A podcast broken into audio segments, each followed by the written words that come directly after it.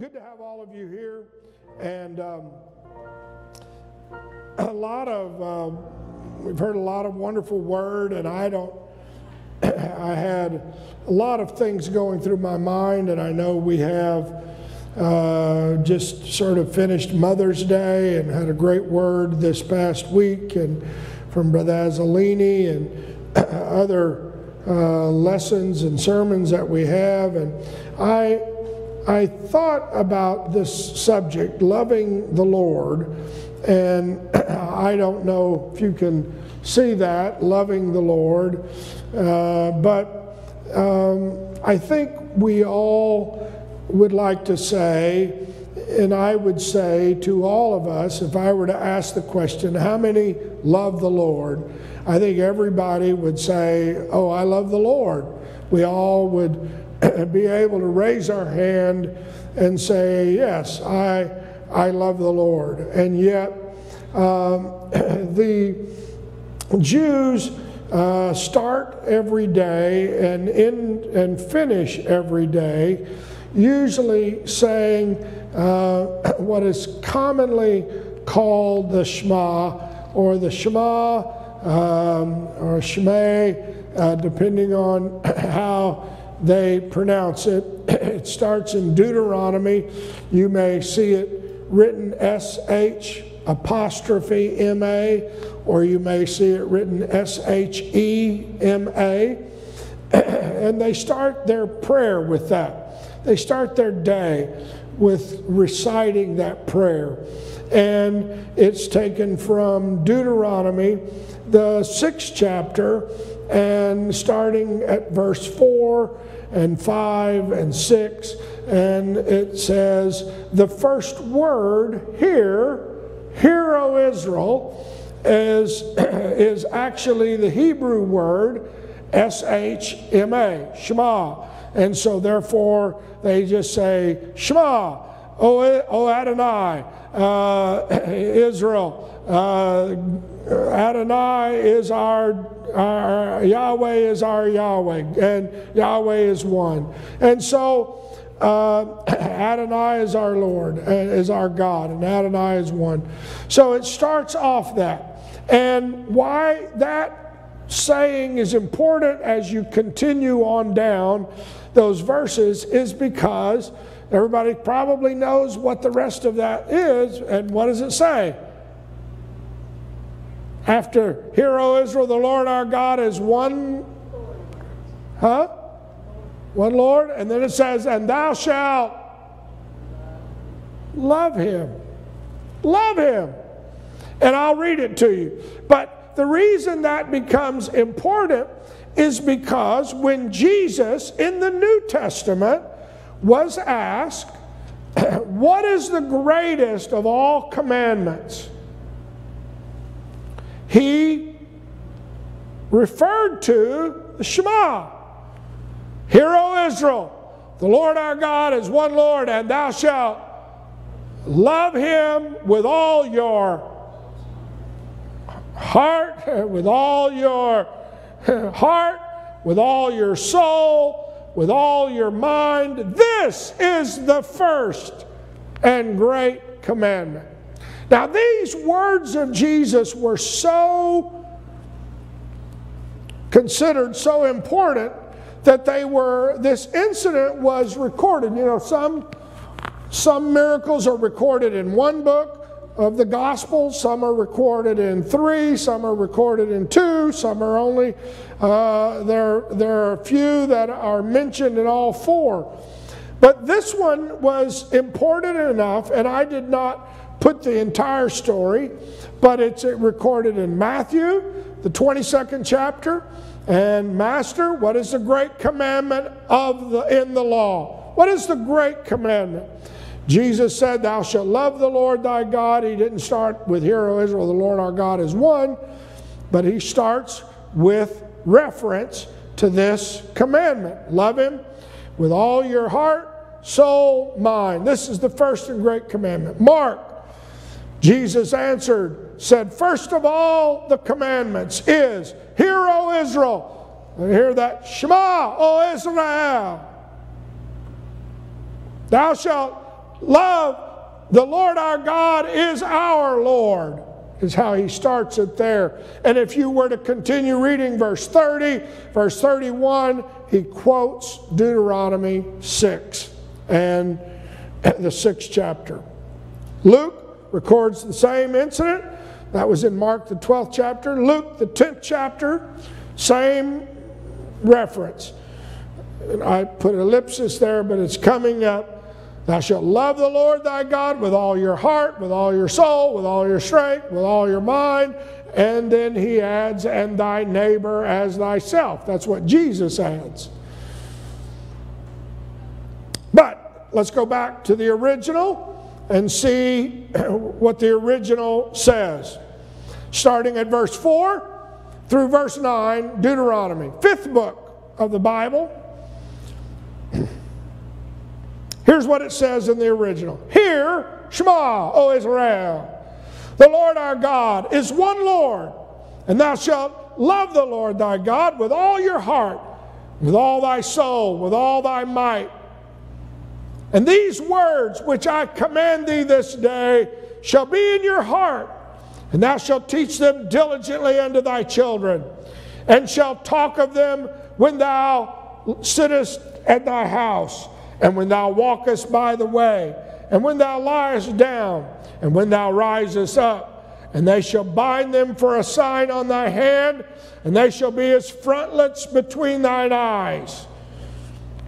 The 9th verse says, and thou shalt write them on the post of thy house and on thy gates. Hence, if you ever go to Israel or you're ever around a Jewish community, usually at least once a week, and sometimes even more so, you will find that the men will take a piece of leather and they will wrap it up their arm with a little box. That box has a part of, that was usually written by a rabbi, and it has a writing inside, and it includes the Shema, Hear, O Israel, the Lord our God. It's one Lord, and thou shalt love him with all thy might. They will also wrap it around. You see a picture here. I don't know how well you can see it, but there's a square, and they put that scroll in it, and they wrap it down, and they wear it in the straps down. Because it says, thou shalt bind it between thine eyes, shalt bind it on your hand. So they take that very literally. And if you go to a Jewish motel or a home, and they're very beautiful. Caitlin got one for her car, a mezuzah. And it is a little piece of metal. Sometimes they're decorated very nice. And if you get a real one, they will have a copy of the Shema inside. That's where you're seeing the little piece of rolled up parchment that has that in it. They will put it on the door. You will, on the doorpost, because it, in fact, some of them will walk by, they'll kiss their hand, they'll touch that as they walk in their house. Sometimes they will have it at the entrance to their home, and they will also have it at the entrance to the bedroom. They will have it, like I said, they will sell them for your car. When you get in your car, there will be a mezuzah, and it's to remind you, Hear, O Israel.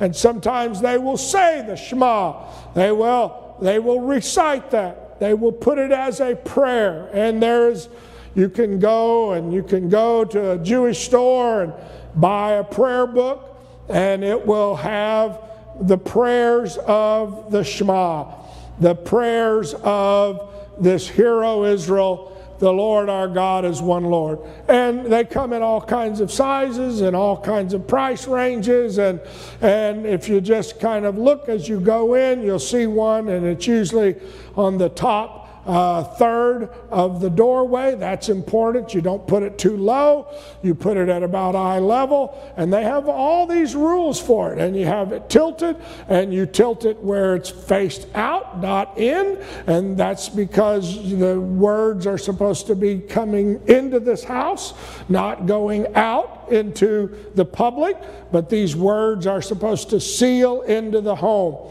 and so flow into the home. And so when you look at this, that verse, it starts off with this Shema, hear, O Israel. And that's not the only place that verses start with hear, O Israel. In fact, Deuteronomy has, I don't know, 5 or 6 places where the Lord had Moses write, Hear, O Israel, in the 5th chapter, in the 1st verse, in the 4th chapter, in the 1st verse, in the 6th chapter, in the 3rd verse, before you get to the 4th verse, in the 9th chapter, in the 1st verse, in the 20th chapter, in the 3rd verse. It says, Hear, O Israel, hear, O Israel, attention, listen. That's basically what it is. You know, it's kind of like, you probably have never had to do that to your children, where you clap your hands or you say their name in staccato. Tut, tut, tut. Listen to me now. Hey, hey, hey, listen. No more fighting. No more running. No more. Hey, hey. It's like, all right, hear what I'm going to say. And so, and that's found in this book of Deuteronomy. And of course, Deuteronomy is probably the most, not probably, it is the most quoted book in the New Testament. Deuteronomy is quoted 83 times. In the New Testament, referred to 83 times. 3 of those are when Jesus says, this is the greatest commandment. He's quoting from Deuteronomy, the 6th chapter. It's quoted more often than any other Old Testament book. So there is a lot of importance to this book, and yet the people in the book of Deuteronomy are reminded of their covenant responsibility to God at least 12 times, and they are commanded to love the Lord.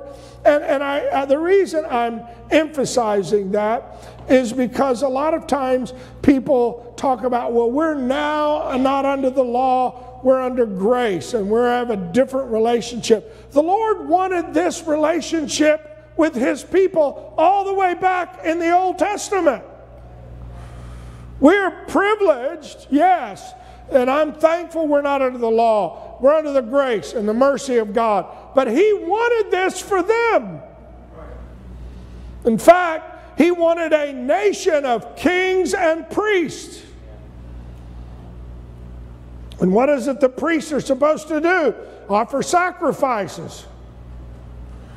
And when we are supposed to all be priests, sacrifice of praise, sacrifice of worship. I mean, felt like coming tonight. Well, it was a little bit of a sacrifice. Why are you doing it? Because you make me mad? I probably don't have that much pull. I hope you did it because you love the Lord. And you don't want to hurt Him. He said, forsake not the assembling of yourself. Right. You know, and sometimes people, and I understand, sometimes people think, well, I'm going to let the preacher know I'm not going to go, or I'm not going to whatever, I'm not going to give, or I'm not going to be there. And I'm thinking, yes, does it hurt? Sure. But guess who it really hurts?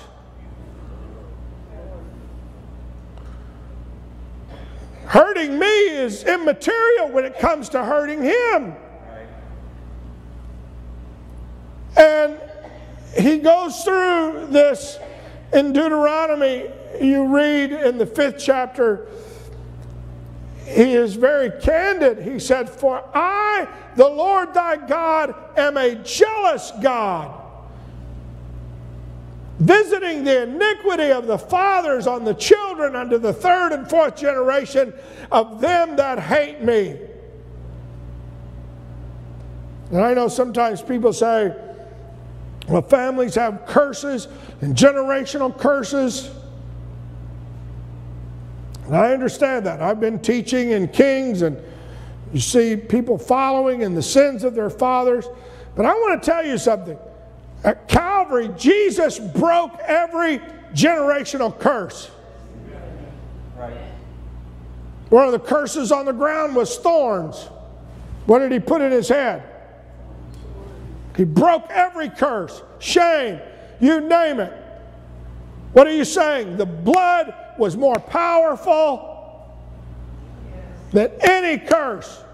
Now, I understand. People can be raised, and you know, they have signs, and you can talk about, you raise a child with screaming, then what do they grow up doing? Scream. They think that's the way you're supposed to do.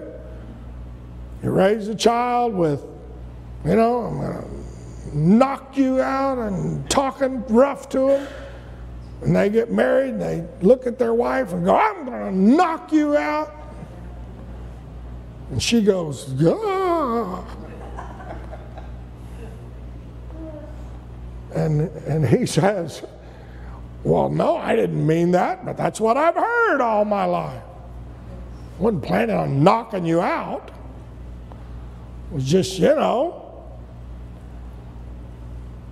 And I understand. I mean, I've heard parents say, go play in the freeway, you know, and I'm thinking, if their kid walked out to play in the freeway, you'd have a fit. And we is, you know, so, and then the next generation, and but I'm not talking about that as a curse. I'm talking about, yes, we pick up on those things.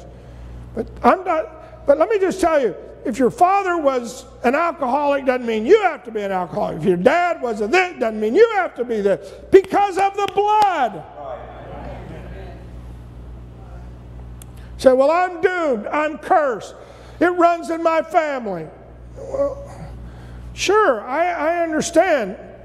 Addicts can, their kids learn that cycle of dependency and codependency and addiction, and they fall into that. I get it. But at some point, you've got to know that the power of the blood of Jesus is greater than any other. Yeah. But these verses say, I will visit the iniquity. But he doesn't stop there. He doesn't leave you feeling so terrible. What does he say in the next part of that verse? Show mercy unto thousands of them that love me and keep my commandments. That love me. So, talking tonight about loving God, and I said, okay, if we said everybody loved God, everybody would raise their hand. But that would love me. And what's the number one reason we should love the Lord? Because of who He is. You know, we understand that Isaiah said it like this, you are my witnesses, saith the Lord, my servant whom I have chosen, that you may know and believe me, and understand that I am he. Before me was no God formed, and neither shall there be after me. I, even I, am the Lord, and beside me there is no Savior. That's why Paul, probably the writer of Hebrews, says, without faith it is impossible to please God, for he that cometh to God must what? Believe that he is, and that he is a rewarder of them that diligently seek him. But the number one reason you ought to love God is because he is God. Who he is. Who else? You say, well, I will love the Bucks. Well, that's wonderful. not God. Well, I will love whatever. Fill in the blank. It's not going to be God. There is only one God that you can love, that you can fall in love with and have a relationship with. There is no other God. That's why he said there is none other. And you say, well, then I don't want to love any God. If you can't love God, who is perfect, who is invisible, she's a wonderful lady, but I can't love this one. How can I truly love any human?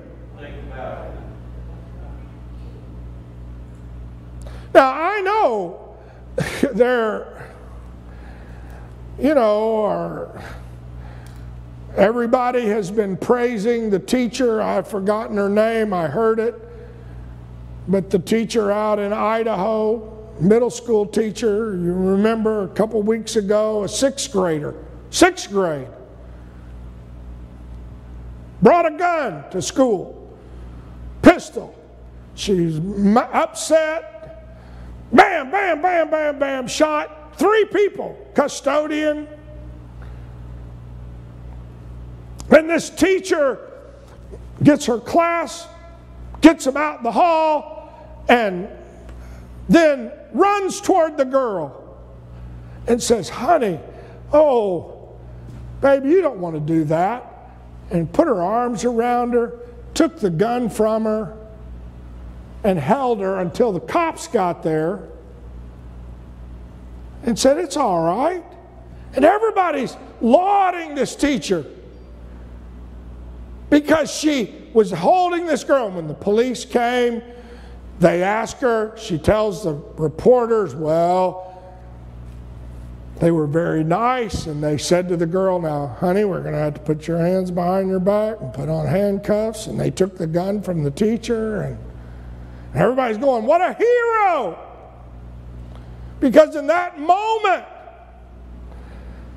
she ran and embraced and loved this girl.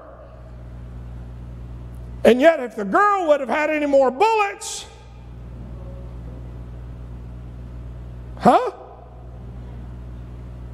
we would have said, how stupid. You ran right up to him?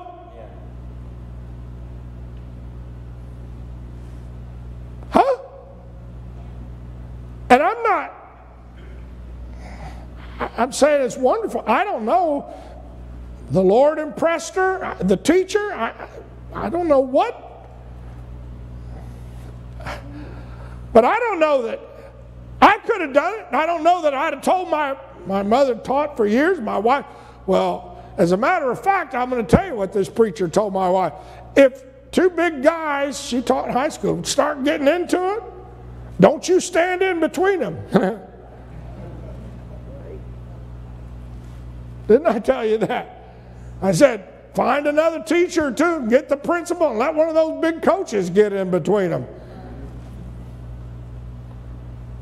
Now when she taught, they didn't have guns and knives usually at school, so I just thought, man, you'll get your block knocked off.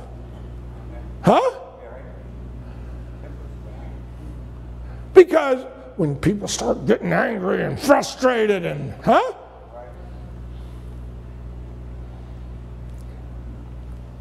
so maybe I'm bad. I didn't show the love of the Lord, maybe. But let me tell you something.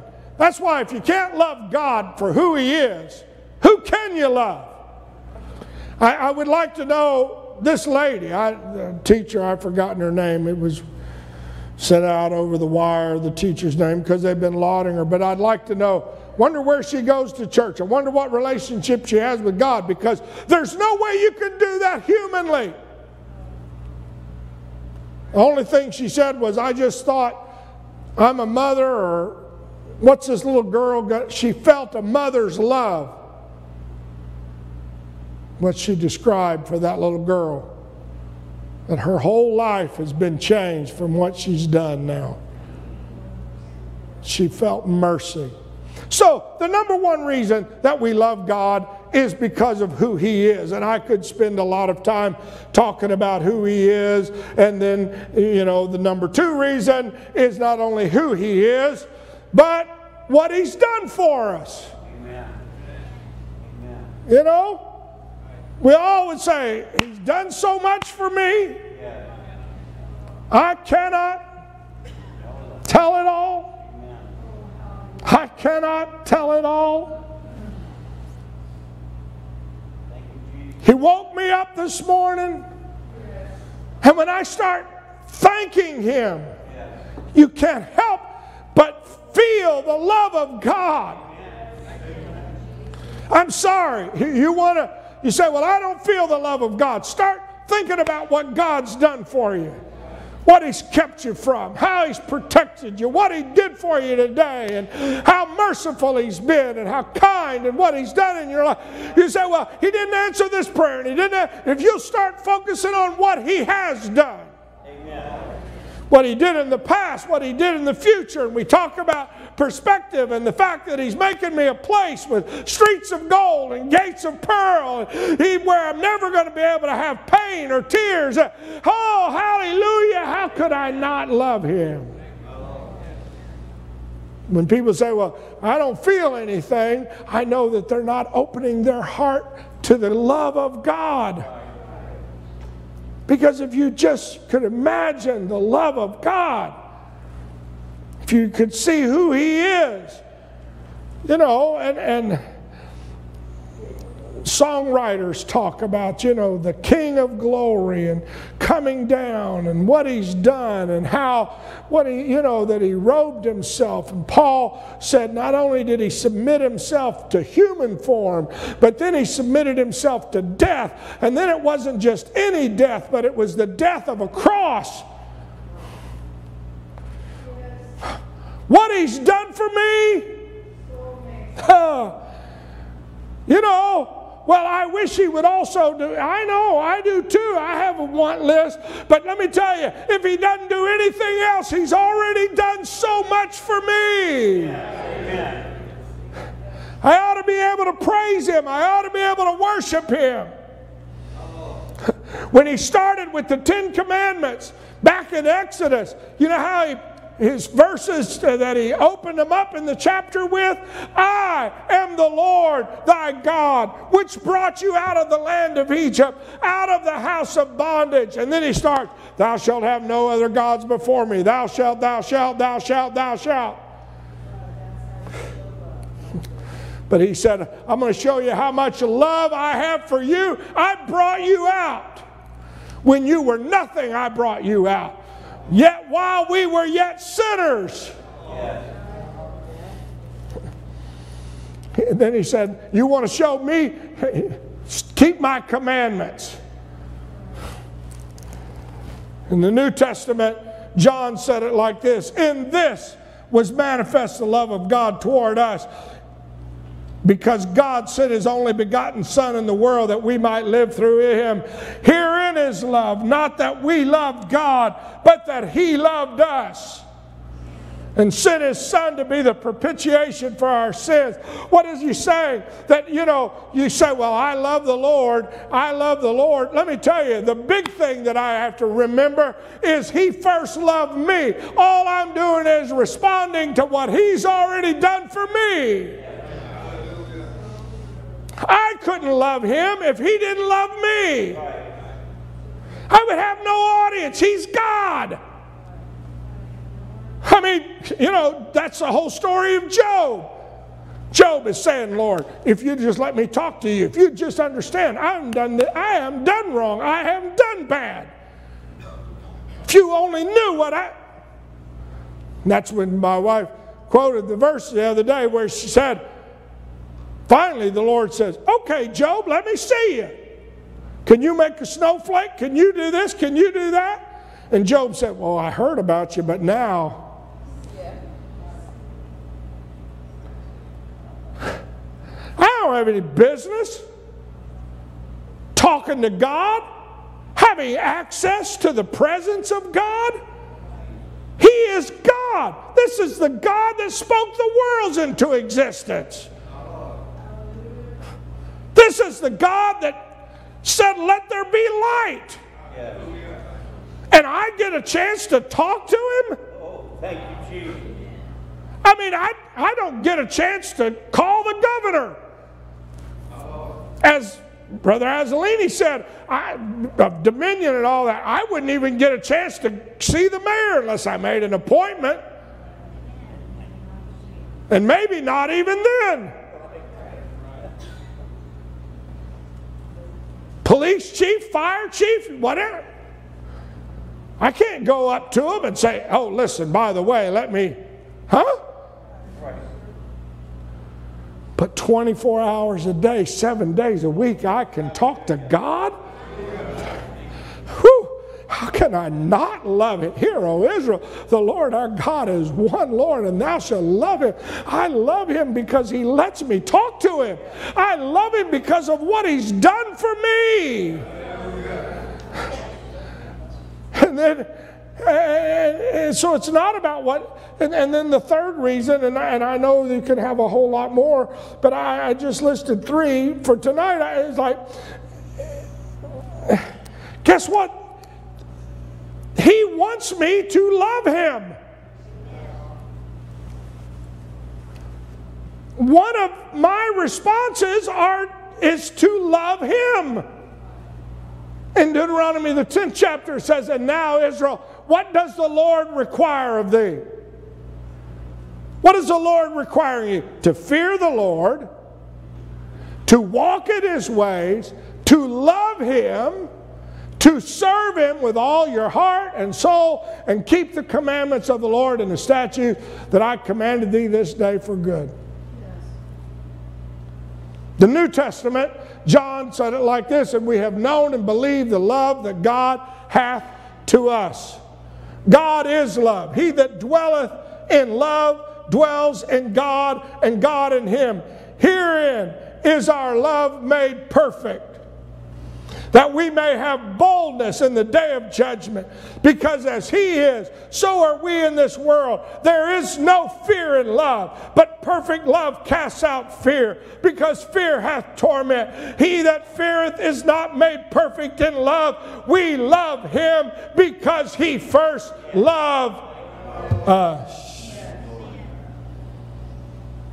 Can read it in Deuteronomy, the 11th chapter, in the 1st verse, and the 13th verse, and the 22nd verse, about he wants us to love him. I brought you out so that you would be to me a people. He wants a bride. He wanted a bride. He wanted somebody to love. The first Adam went to sleep, and they took out a rib and made Eve, so that it would be in his image and likeness, and he could love her. Jesus went to Calvary and let a soldier pierce his side so he could have a bride. The Lord wanted a people. He wanted a family to love him.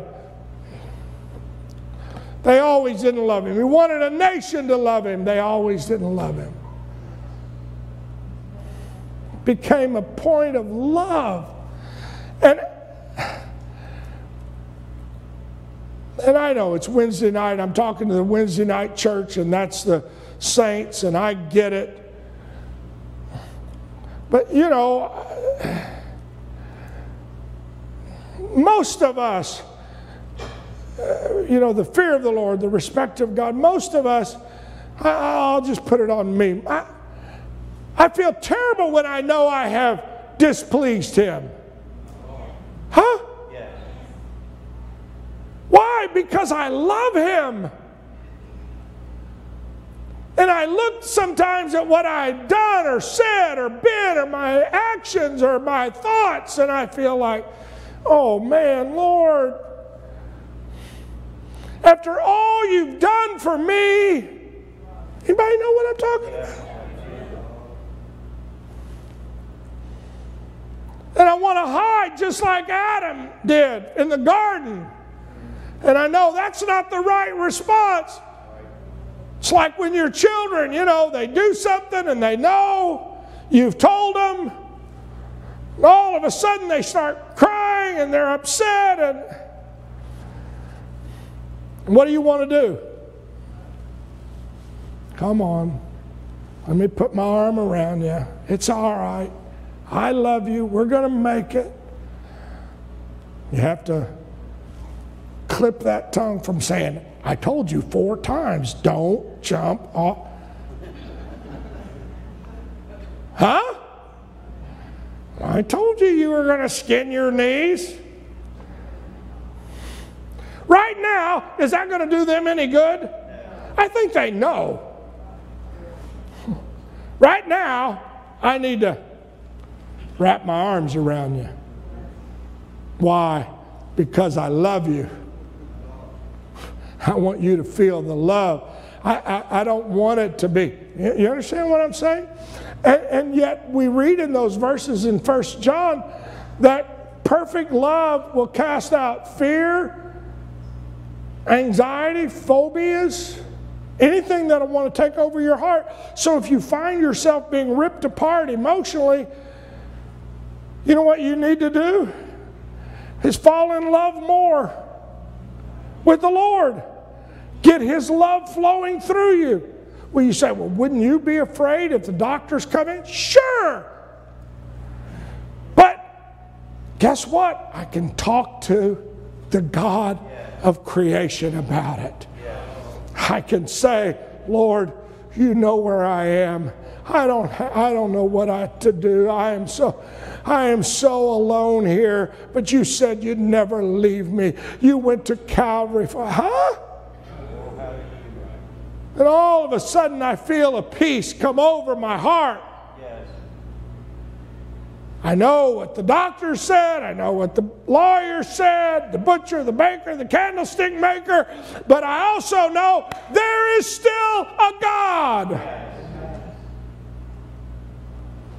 And so I've got to love Him with all my emotion. What happens is when my emotions start feeling fear and tense and all this is, I understand there's reason for it and you can, it's legitimate, but at some point you gotta say, wait a minute, I gotta bring that back into check. Lord, you're still in control. You still love me. But what happens is I feel estranged because I haven't done what I should, and I don't want to go climb into His lap. Huh? I'd rather hide. I didn't break the cookie jar. It wasn't my fault. But if I'm truly going to love God, that's when I got to run back to my source and say, Lord, I need you to wrap your arms around me. I need to fill up with your love. I need to fill up with your love. Why? Because when we fill up with the love of God, you know what we will do? You know what we'll talk about? When I'm full of the love of God, I mean, you've seen what we call puppy love, and what do they want to talk about? Huh? They're in love. Oh, they're in love. And what did those verses, what did the Shema say? When you hear, O Israel, the Lord our God is one Lord, and thou shalt love the Lord. And He says, and when you fill up on this, you know what you're going to do? You're going to talk about it to your children. You're going to talk about it when you sit down in the house. When you're sitting at the table, you're going to talk about, you know what, the Lord's been good today. What's the Lord done for you? That's awesome. When you walk outside of the house, you're going to talk about the love of God. Now, I know we have to talk about work, and we have to, your work may require you to be on the phone and talk about a lot of other things, but it ought to be something hunger inside of you that the moment you can talk about anything else, that's where it shouldn't be gossip or what's this or that problem or this problem. You ought to be talking about what good God's done for you. Huh? He said, when you sit, I mean, didn't He say that? Sit in your house, walk by the way, lie down, get up. Bind them on a sign for your hand, beat his frontlets, write them on the post of your house. Now I know we don't have mezuzahs, and you go to Israel, you can buy one. Maybe if you go to a store, probably sell them in Columbus and Bexley. I don't know, Bexley, they probably have them there. But you can do that. But what is it supposed to remind you of? How much I love the Lord. As a matter of fact, if you'll read it very carefully, he said, in one place, he said, put it on the tassels of your garments so that when you walk, every time you walk, you'll say, whew, I love the Lord. Huh? Why are you dressing like this? Because I love the Lord. Why are you acting that way? Because I love the Lord. Why are you doing that? Because I love the Lord. I'm not doing it for, preacher's not making me do this. I love the Lord. Well, the church said if I don't, I love the Lord. And he goes on. What else? When you're full of his love, what else is going to happen? Here it says, and when you full of his love, our focus, our purpose, our desire, our goal is what? To know him. That's why Paul said it like this. Oh, doubtless I count all things but loss. My goal is to make $1 million. My goal is to have this. My goal is to... I understand you can have all those goals, but your first goal, your primary goal, your number one goal is that I may have the knowledge of Jesus Christ. He said, I've suffered the loss of all things and do count them but dung, that I might win Christ, that I may know him and the power of his resurrection and the fellowship of his suffering, being made conformable unto his death. What are you saying? Oh, I don't know why I'm going through this. I don't understand what the Lord, I don't know. Whoa, stop. Erase, back up. Oh, Lord, let me see you in a greater measure as I walk through this valley of the shadow of death. Oh, God, teach me something about you that I didn't know before. Oh, God, I want to know you like I've never known you. You say, well, wait a minute, that's crazy. That's falling in love with him. And you all know, we've all hate to admit it, but in the midst of a trial, what do we find ourselves doing? This is our Wednesday night crowd.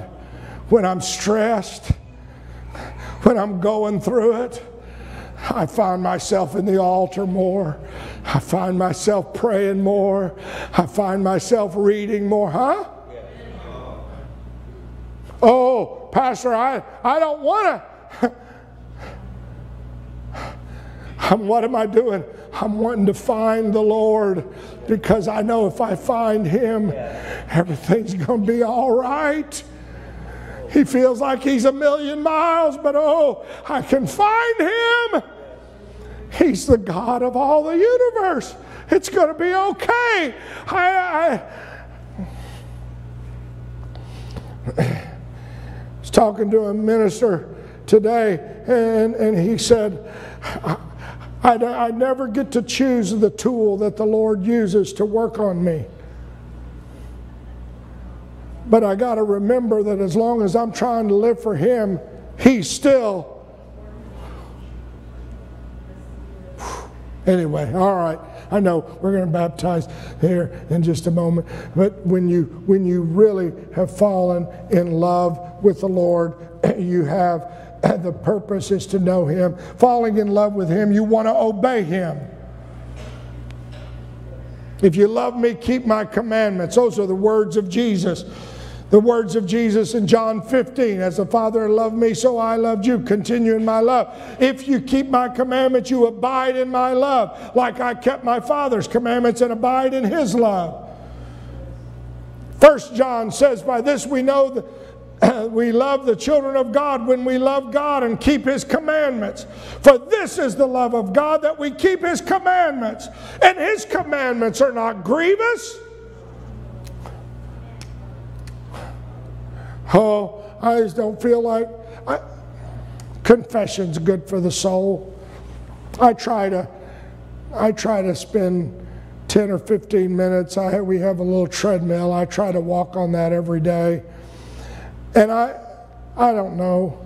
I'm going to just be candid with you. I don't know how many times you have to do it until you fall in love with it, but I haven't yet.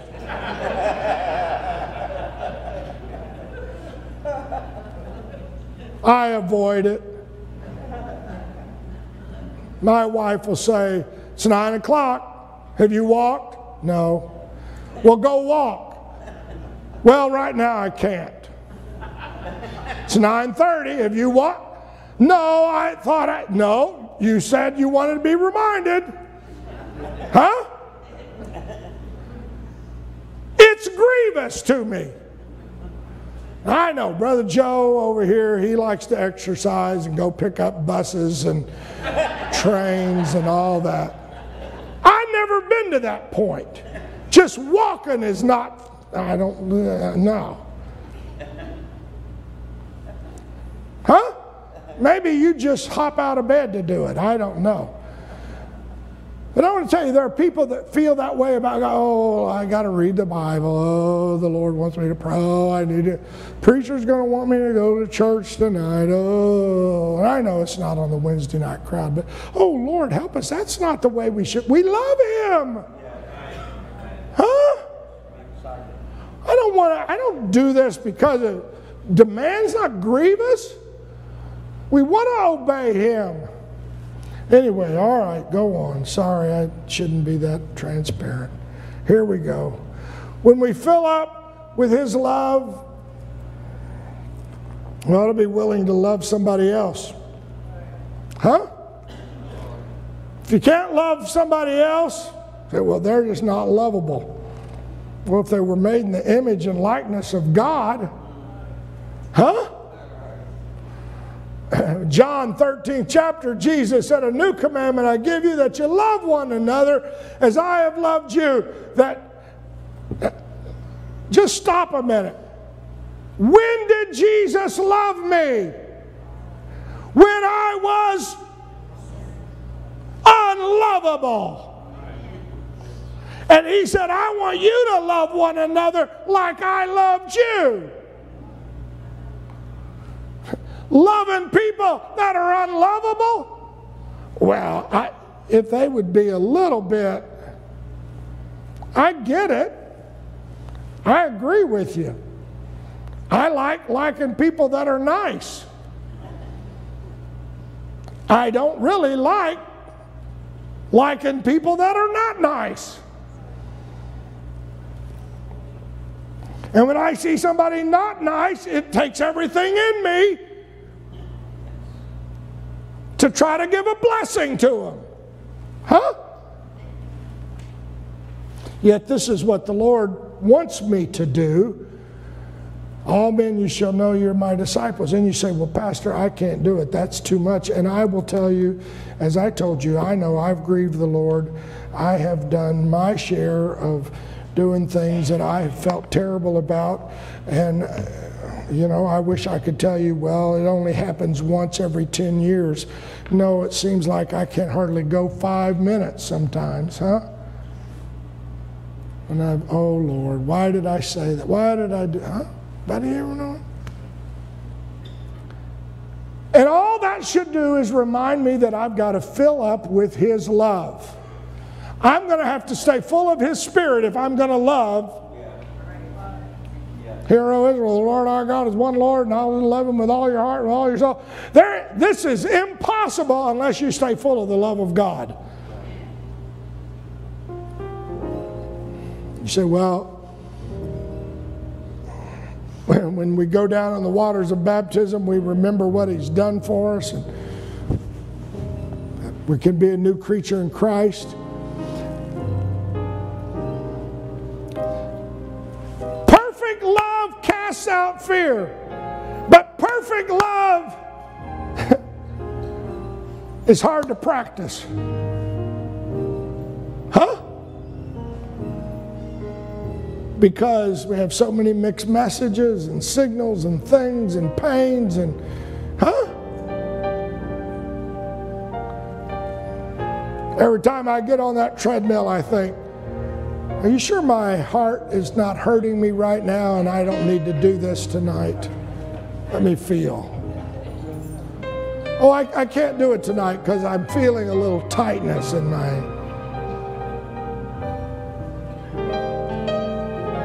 my wife hollers out from the kitchen, you don't have any tightness, get on that treadmill. I'm going to show you tightness. She's hard. No, she doesn't say that.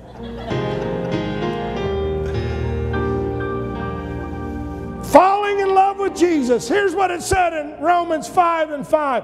Hope makes not ashamed, because the love of God is shed abroad in our hearts by the Holy Ghost, which was given to us. Perfect love doesn't ensure perfect practice. And you want to know what perfect love is? Turn to 1 Corinthians 13. We only read it at weddings because it's too depressing to read it any other time. You got to have a lot of fun and parties going on before you read it. Because when you say, love is patient, suffering long, love is kind, love is generous, doesn't envy, love is humble, it vaunteth not itself up, is not puffed up. Love is courteous, does not behave unseemly. Have you ever noticed that there's hardly any courtesy anymore? I mean, I'm not going to ask you whether or not you open the car door for your wife. I confess I don't. It used to be you did that sort of thing. You were courteous. You know, and you say, well, they got arms and legs, they can do it. Watch a lady come into a table, how many men will stand up? Doesn't happen anymore. It was when I was growing up. Huh? Love is courteous. Why? Why? Because when you're courteous, you're acknowledging someone else when you open the door for them, when you pull out a chair. Huh? They got two arms like me. Oh, unselfish, good-tempered, not easily provoked, thinks no evil, guilelessness, sincere. You read that and you go, Lord, I need another dose of love. I need to say the Shema one more time, huh? I need to fall in love with Him. Let's stand. We're glad you're here. We're going to baptize this individual. Might have to have some of you guys help us, but I'm glad I can love the Lord, aren't you? Falling in love with Him. Let's say it. If you want to come and pray, you're welcome. In Jesus' name.